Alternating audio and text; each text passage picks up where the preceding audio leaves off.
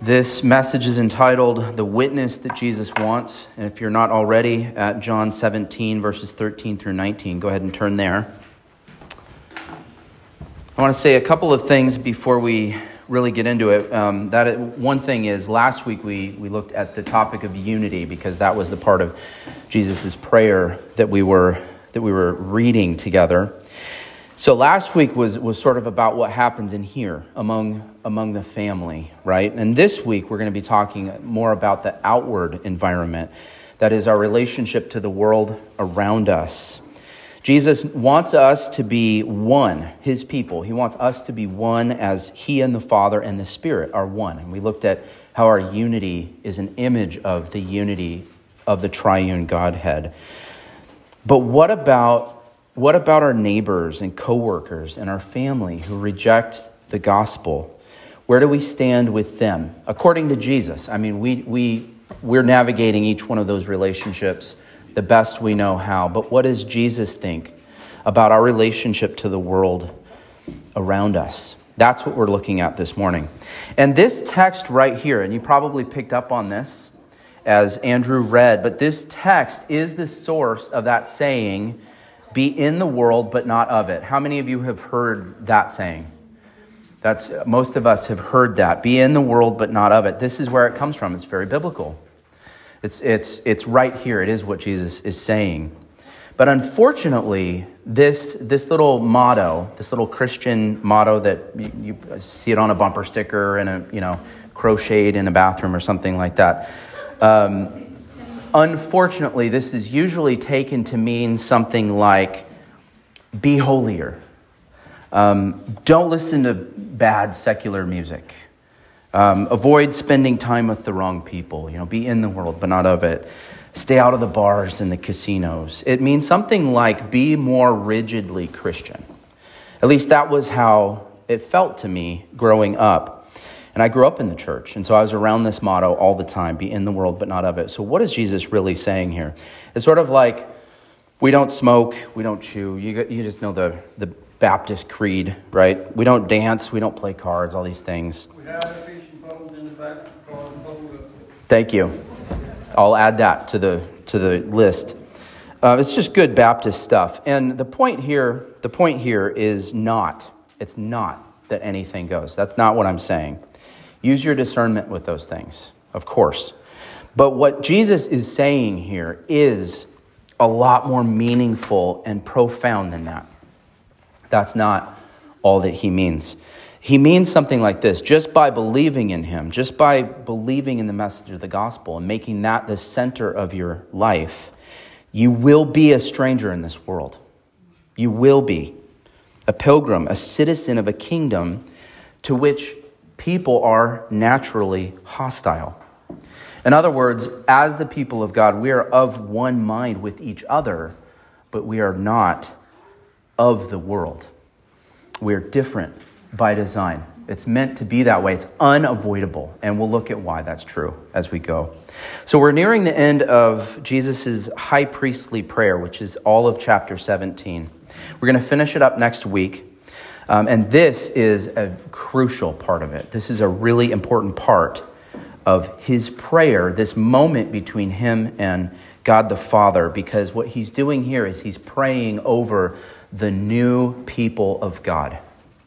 That's what he's doing.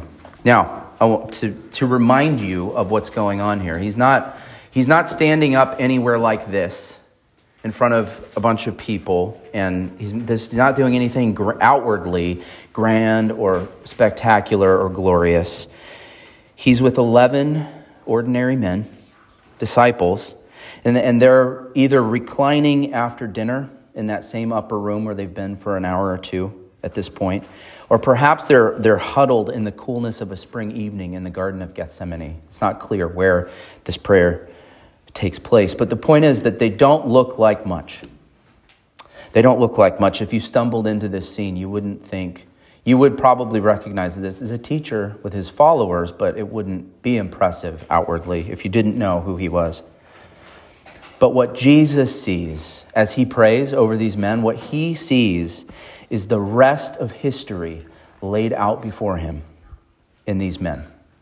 He looks at these 11 men and he sees the beginning of something, a movement that these men represent that's going to change the world. And this is, and so you have to have that impression on your heart to understand how deep and how passionate this prayer really is. Now, like a lot of Jesus's words in chapters 14 through 17, which is the farewell discourse and the high priestly prayer, the verses here are a little bit cyclical. They circle back on themselves, but we can clearly discern three parts to this text. And the first one is our world, and then our worship, and then our identity. And that's my outline this morning: our world, our worship, and our identity. So let's start with the world. Let's start with this world that we live in, because it's the unavoidable theme of these verses. It really is. He's talking about our lives in this world. And so the theme is the world with a capital W. This is a place where our lives as human beings unfold, where everything happens. It's the theater of a great human drama. That's what we're talking about: the cosmos, the world. And it almost goes without saying that Christians are supposed to be different. But what a curious way to say it, wouldn't you agree? To say, they are not of the world, just as I am not of the world. It's a little bit mysterious what he's saying. And also, this is important, there is repetition in this prayer. And you read chapter 17 all in one sitting, and you'll see you'll pick up on a lot of themes repeating themselves. But this phrase, or this sentence, they are not of the world, just as I am not of the world, it's repeated verbatim in the Greek in verses 14 and 16. Verbatim. He says it once, and then he stops and he says it again. And so it's incredibly important. This, to understand what he means, is important here when you see it repeated like that. So I want to have a show of hands. This is kind of a test to see who's awake. How many of us in this room are in the world? Raise your hand if you're in the world. Everyone should have their hand up. If you're not in the world, where are you? Right? Here we are. Here we are. I haven't lived a single day of my life anywhere else. Right? We're here in the world.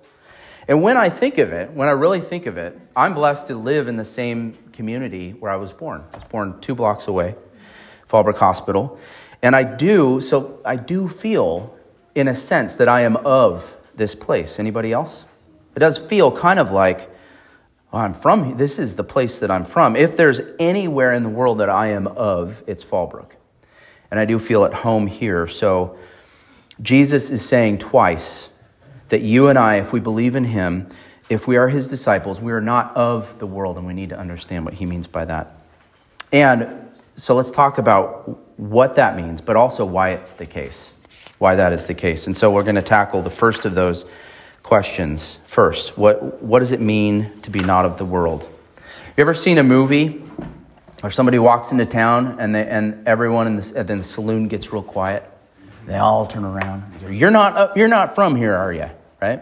You've seen that scene in just about every Western movie that was ever made. You're not from around here. It's kind of like that.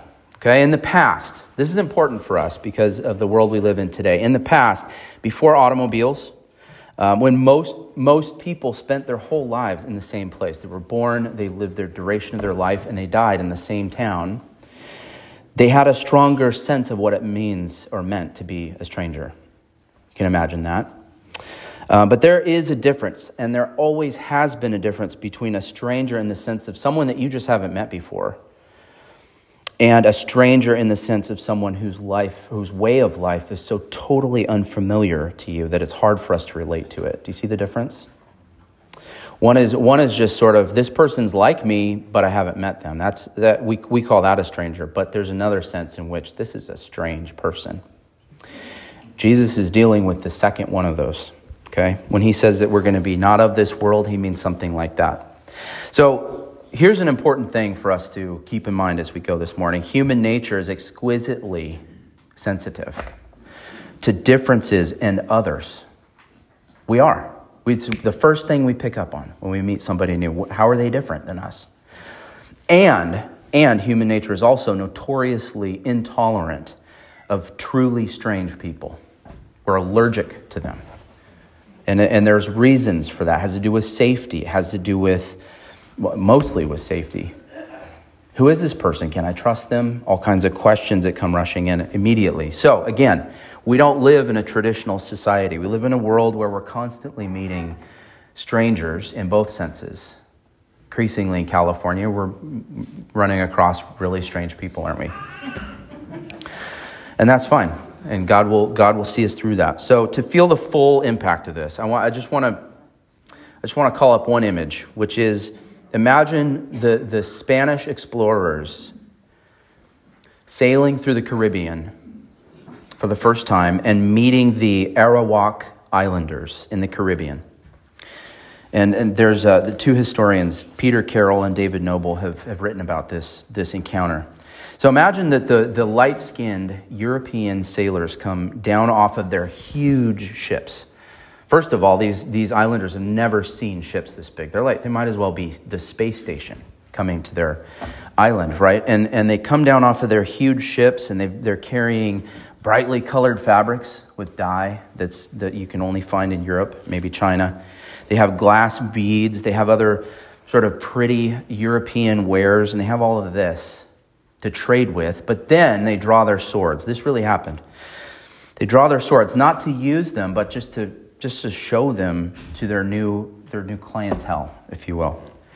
And then this happened. The young Arawak men, who'd never seen a sword before, they reached out, and they took the swords by the blades.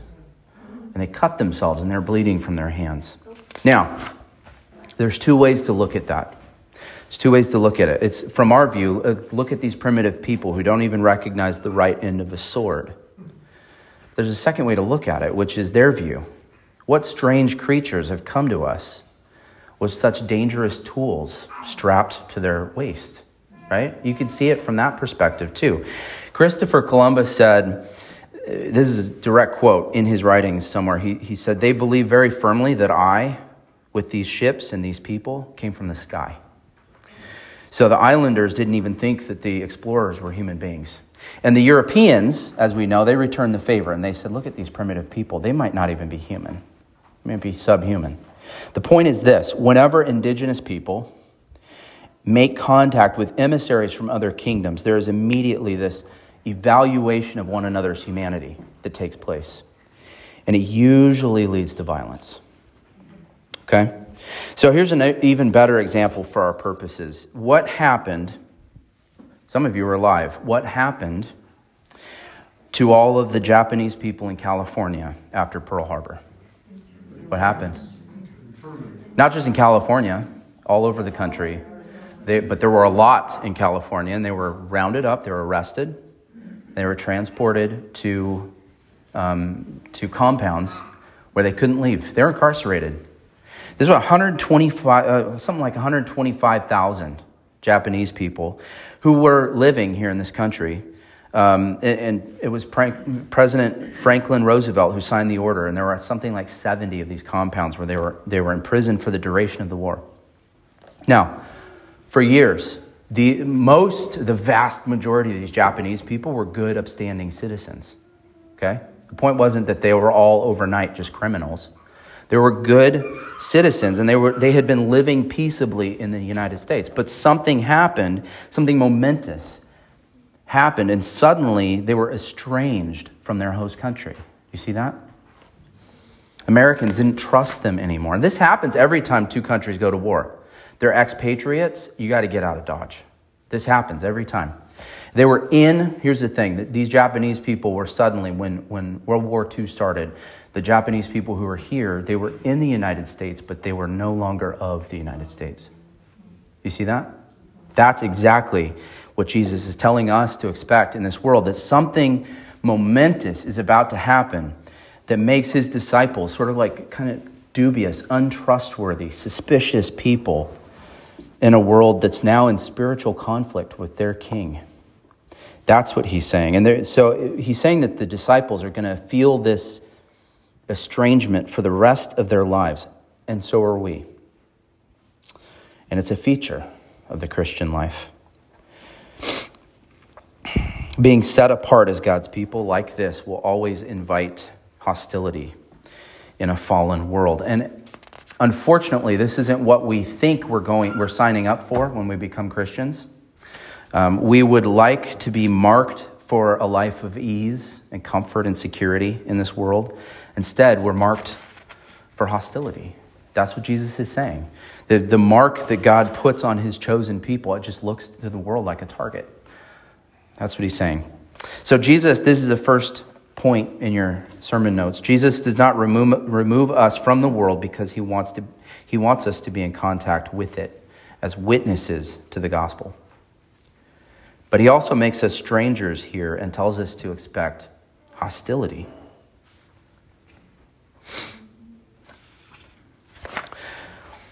Now, opposition and disrespect and suspicion, they're all features of the life of discipleship in this world. Very clearly, there's nothing to indicate differently in the Bible. So let's talk about where the rubber meets the road. Since the world hates Jesus, he says, hates Jesus and his people, how are we to live in that world? Especially in times when the world is becoming arguably more hostile to Christianity, to the gospel, to the church. How are we to live when we encounter hostility? Are we to return fire? Are we supposed to give them a taste of their own medicine? Or should we circle the wagons and cut ourselves off even further from the people who hate us? Paul gives the answer in Romans 12, verses 14 and 18. He says, "Bless those who persecute you. Bless and do not curse them. If possible, so far as it depends on you, live peaceably with all." So far as it depends on you, it won't always be possible. But if it's up to you, he says, choose peace. Now let's talk about why. Why this is true, that we're strangers. We're not of this world. Let's talk about why. Here's another way of saying it. Jesus is saying that his people will be treated like an invasive species. Anyone have invasive species in your backyard? Yeah. I do. We're going to be treated or considered like an invasive species by the rest of the world. But why? What is it about Christians that makes us so strange to everybody else? And what is Jesus' solution? What kind of protection does he provide for us in the midst of a hostile world? Well, look at verse 17. His protection is to pray for this. And he says, "Sanctify them in the truth. Your word is truth." Now, I don't know about you, but I read that and I think, what kind of protection is that? Information? Our protection in this hostile world is a message? It's a word? So that exposes that feeling, if you share that feeling, that exposes that there's a significant, it's subtle, but there's a significant misunderstanding about this line of Jesus' prayer that we need to address. Sanctify them in the truth. Your word is truth. We read the word truth and we immediately think of the mind, don't we? Truth is something intellectual. The Enlightenment has taught us to think of truth as an intellectual category exclusively, the truth. We think of the mind, the intellect, our conscious thoughts, our personal philosophy, the parts of our worldview that we're aware of, that we can control to a certain extent. The truth that Jesus is talking about, though, is not a truth that only affects our minds. It doesn't just fiddle with our opinions and our intellectual commitments. That's not all. That's not all. The truth that Jesus means here when he says, sanctify them in the truth, it's a truth that reaches all the way down to the heart, and it changes our worship. And that is significant because what we worship is the most significant thing about us. Let me show you this from the text. Look in verse 14. We're dealing with the theme of God's word. In verse 14, Jesus says, "I have given them your word." What does that mean? Jesus has given us the Word of God. He makes it sound like he's hand-delivered the Word of God, and he has. That is what he's saying. But I want you to think about this. God has never had any trouble getting his Word across to his people. He spoke many, many thousands of words to the people of Israel in the Old Testament, didn't he? He had prophets who could give his word to his people. That was their job. And he knew how to do it. And he's been giving his own word to his people for centuries at this point. So why would Jesus say that he's given his disciples the word of God as if he's done something different and better than the prophets? You see the tension there? This is kind of a subtle point. Jesus says, I've given them your word. Personally, I have come and given it to them.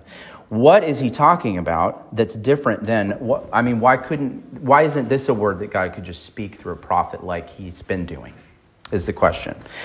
So what is this word that Jesus is talking about? I think there's three things that we could understand as the word of God that Jesus has given. And the first one obviously is his teaching.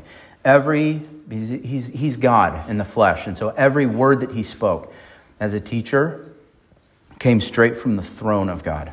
So his teaching was the word of God in that sense, but also his life. Remember verse 1 of chapter 1, the way that John starts, in the beginning was the what? Was the word. What is the word in John 1:1? It's Jesus. Jesus is the incarnate Word, the Logos of God, and he has given us himself. And that, so his life is the second thing, his teaching, his life. But then most importantly, the center of everything that he came to do and to be, his death and resurrection. The whole truth about God and about us is revealed in the cross and the empty tomb of Jesus. So the word of God that Jesus had to personally deliver, that God couldn't just say from heaven, but he had to come down and act it out, that word is the gospel. It's specifically referring to Christ's death and resurrection. Because the word that Jesus could only deliver in person is himself and his death for us. It says, in the beginning was the word. And so you can see how that changes this verse. Sanctify them in the truth. Your word is truth. When you read this verse, you need to hear this in your head. You need to hear the gospel is truth. There's a whole category. There's a word group in the New Testament of when, like the Apostle Paul, for example, when he writes about the word. The word, evangelicals tend to think, this is the word of God. He's talking about the Bible. And he is. But this, every time you come across Paul or someone else saying the word of God, another one is the word of Christ, he means the gospel. Because the gospel is the subject of the Bible, do you see? So they're talking about that specific thing. You should sanctify them in the truth. Your word is truth. The gospel is the truth that he's talking about. Christ's death and resurrection is truth. Now, if Jesus isn't just talking about generic Bible knowledge, if he doesn't just mean that we need to memorize all the verses and know all the doctrines, then what he really means is something like this. As your people see me nailed to the cross, and bleeding for their sins, let them see once and for all the kind of merciful God you are.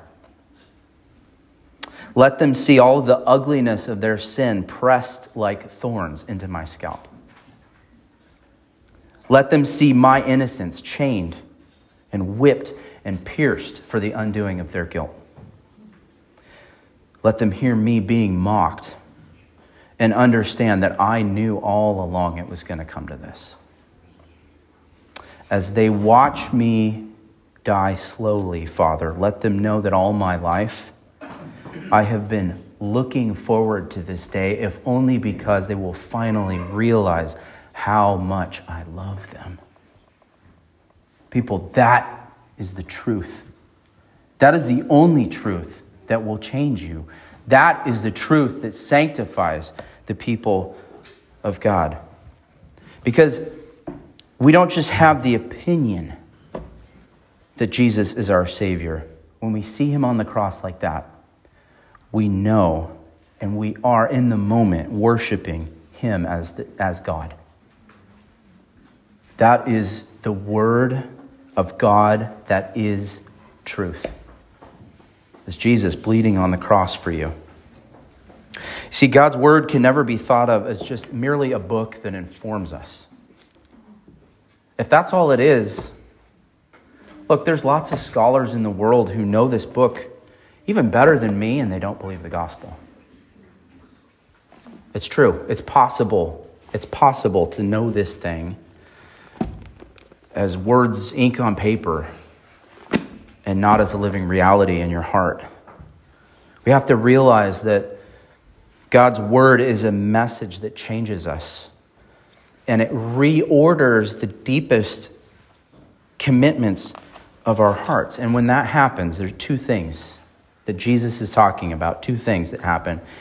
The first is that you become undeceivable. And the second is that you're estranged from the world. So the first, you become impervious to Satan's deceit.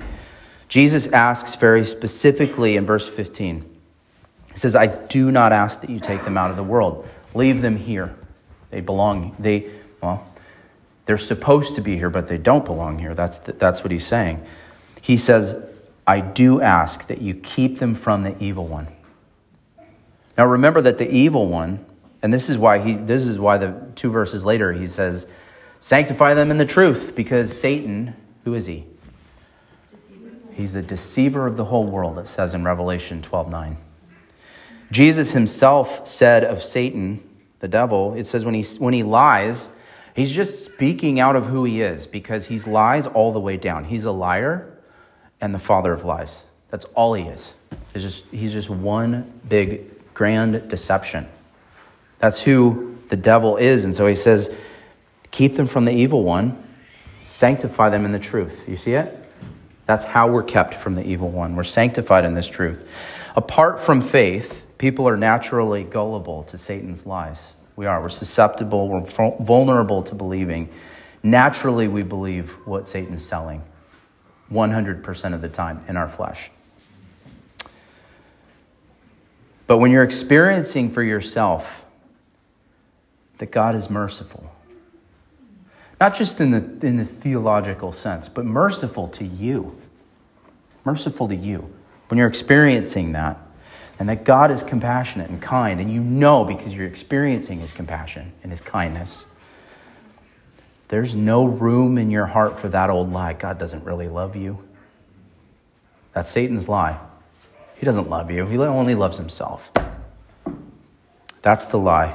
There's no room in your heart for that lie when you're experiencing it, because you know it's false. So to be set apart or sanctified in the truth is to be undeceivable in that way. And I think you would agree that what a gift. What a gift that is. To really know what is true about God because you're living it.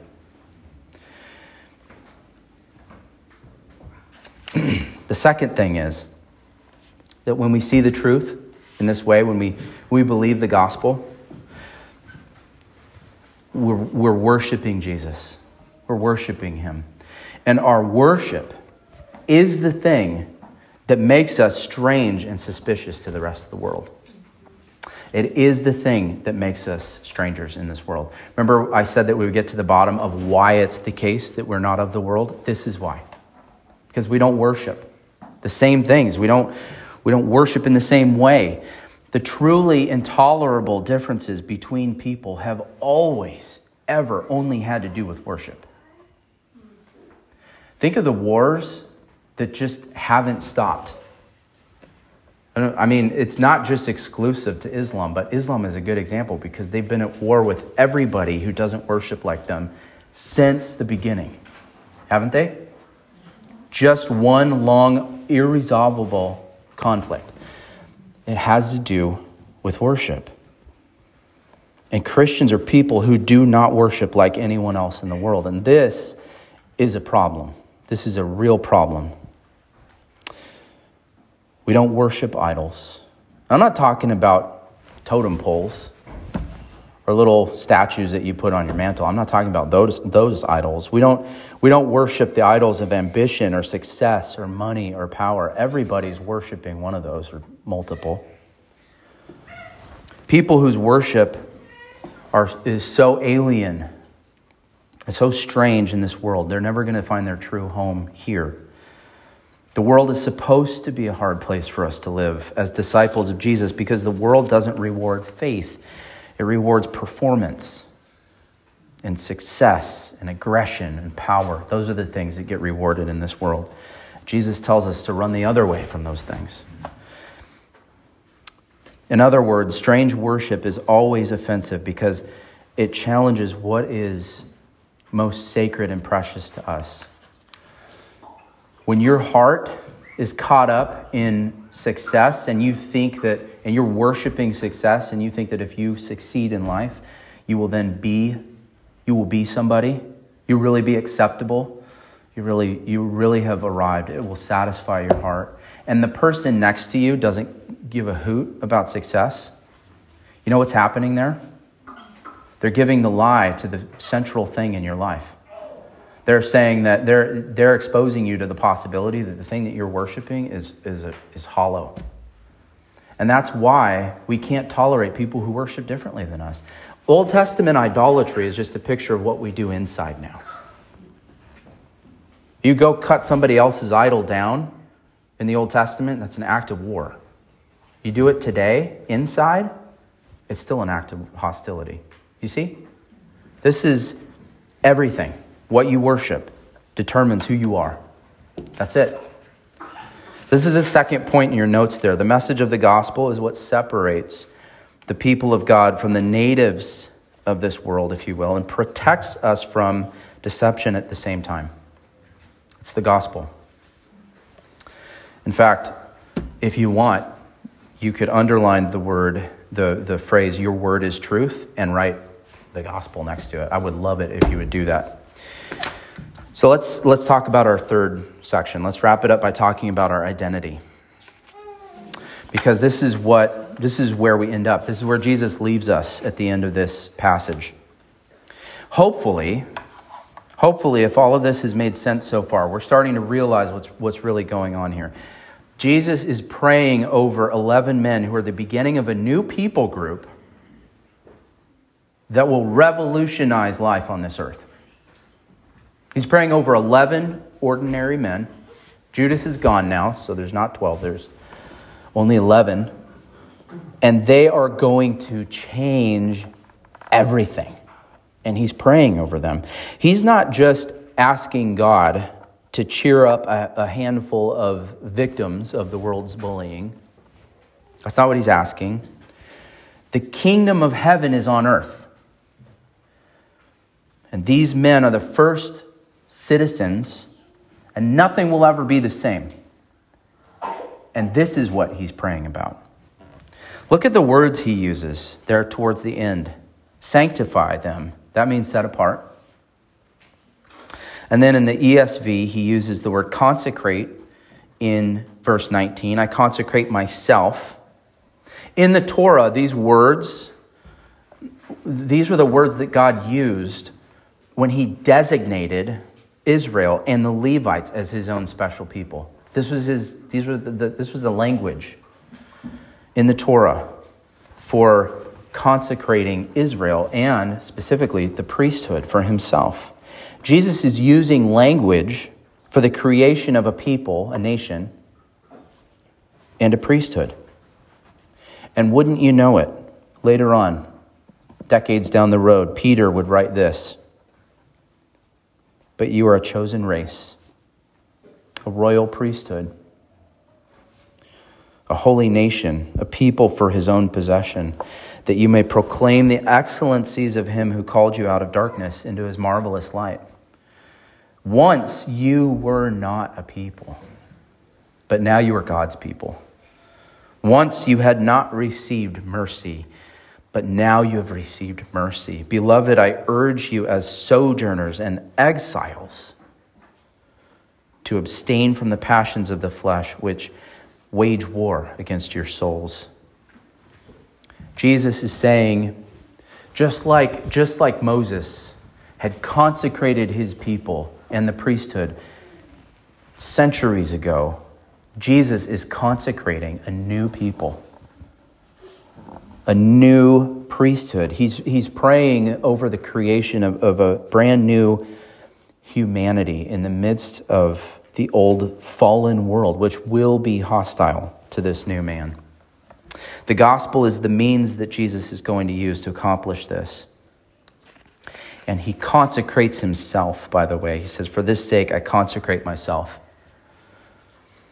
as the new member, the first member of this new creation, the firstborn from the dead, Paul writes. By the way, it should sound a little strange to you. For their sake, I consecrate myself. You didn't consecrate yourself unless you're God. So this is another claim to divinity right here. Jesus is saying, I have the authority and I'm consecrating myself because I'm God. Here's the point. If your hope, if you've put your faith in Jesus and you've trusted him as your salvation, you're no longer a native of this world. That's what it means. You belong to an eternal kingdom. And your citizenship in that kingdom makes you different because of what you worship. You don't have to try and make yourself different by abstaining from tobacco or bad company or fill in the blank. It's a feature. You can't avoid it. It's a feature of the new life that you have in Jesus. When people say, you don't belong here, well, they're right. That's what it means to be not of this world. So let me leave you with this question. This is a good thing to ask. It's a reasonable question. Why are the disciples not taken out of the world for safekeeping? He says, I do not ask that you take them out of the world.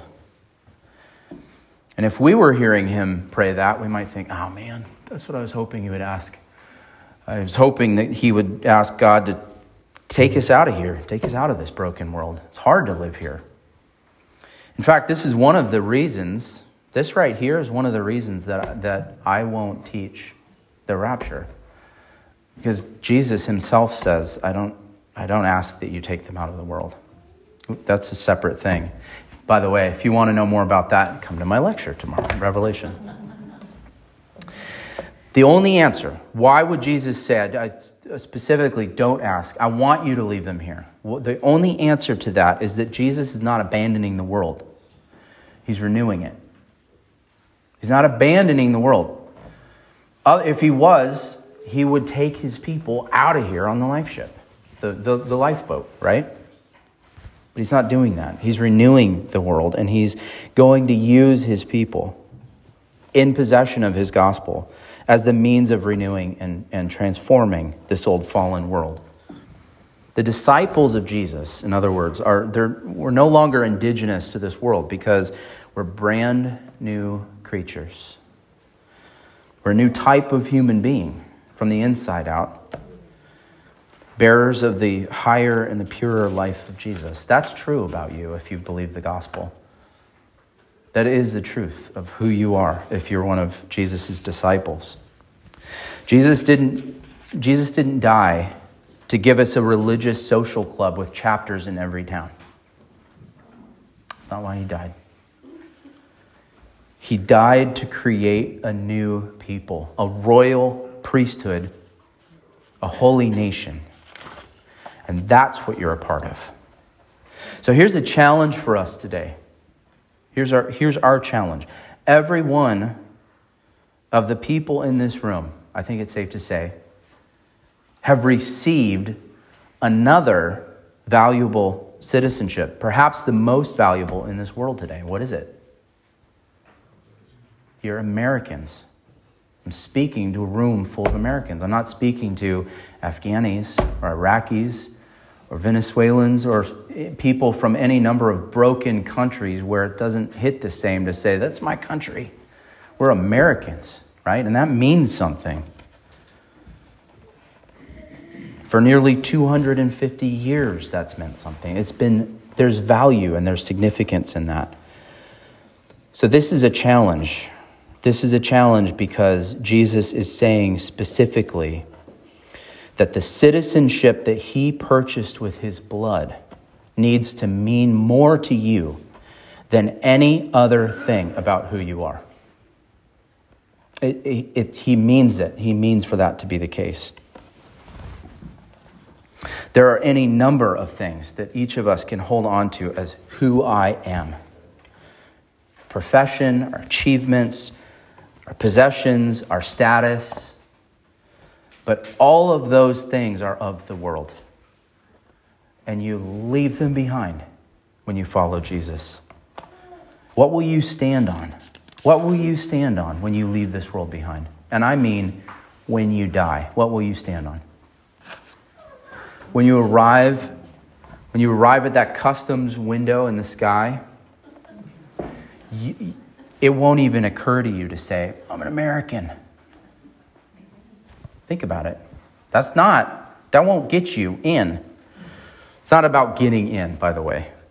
It's just a word picture. That's not what you're going to stand on. When you see God face to face, you'll only have one thing to plead, which is your citizenship in God's country. The citizenship that was purchased with Christ's own blood. Let's pray.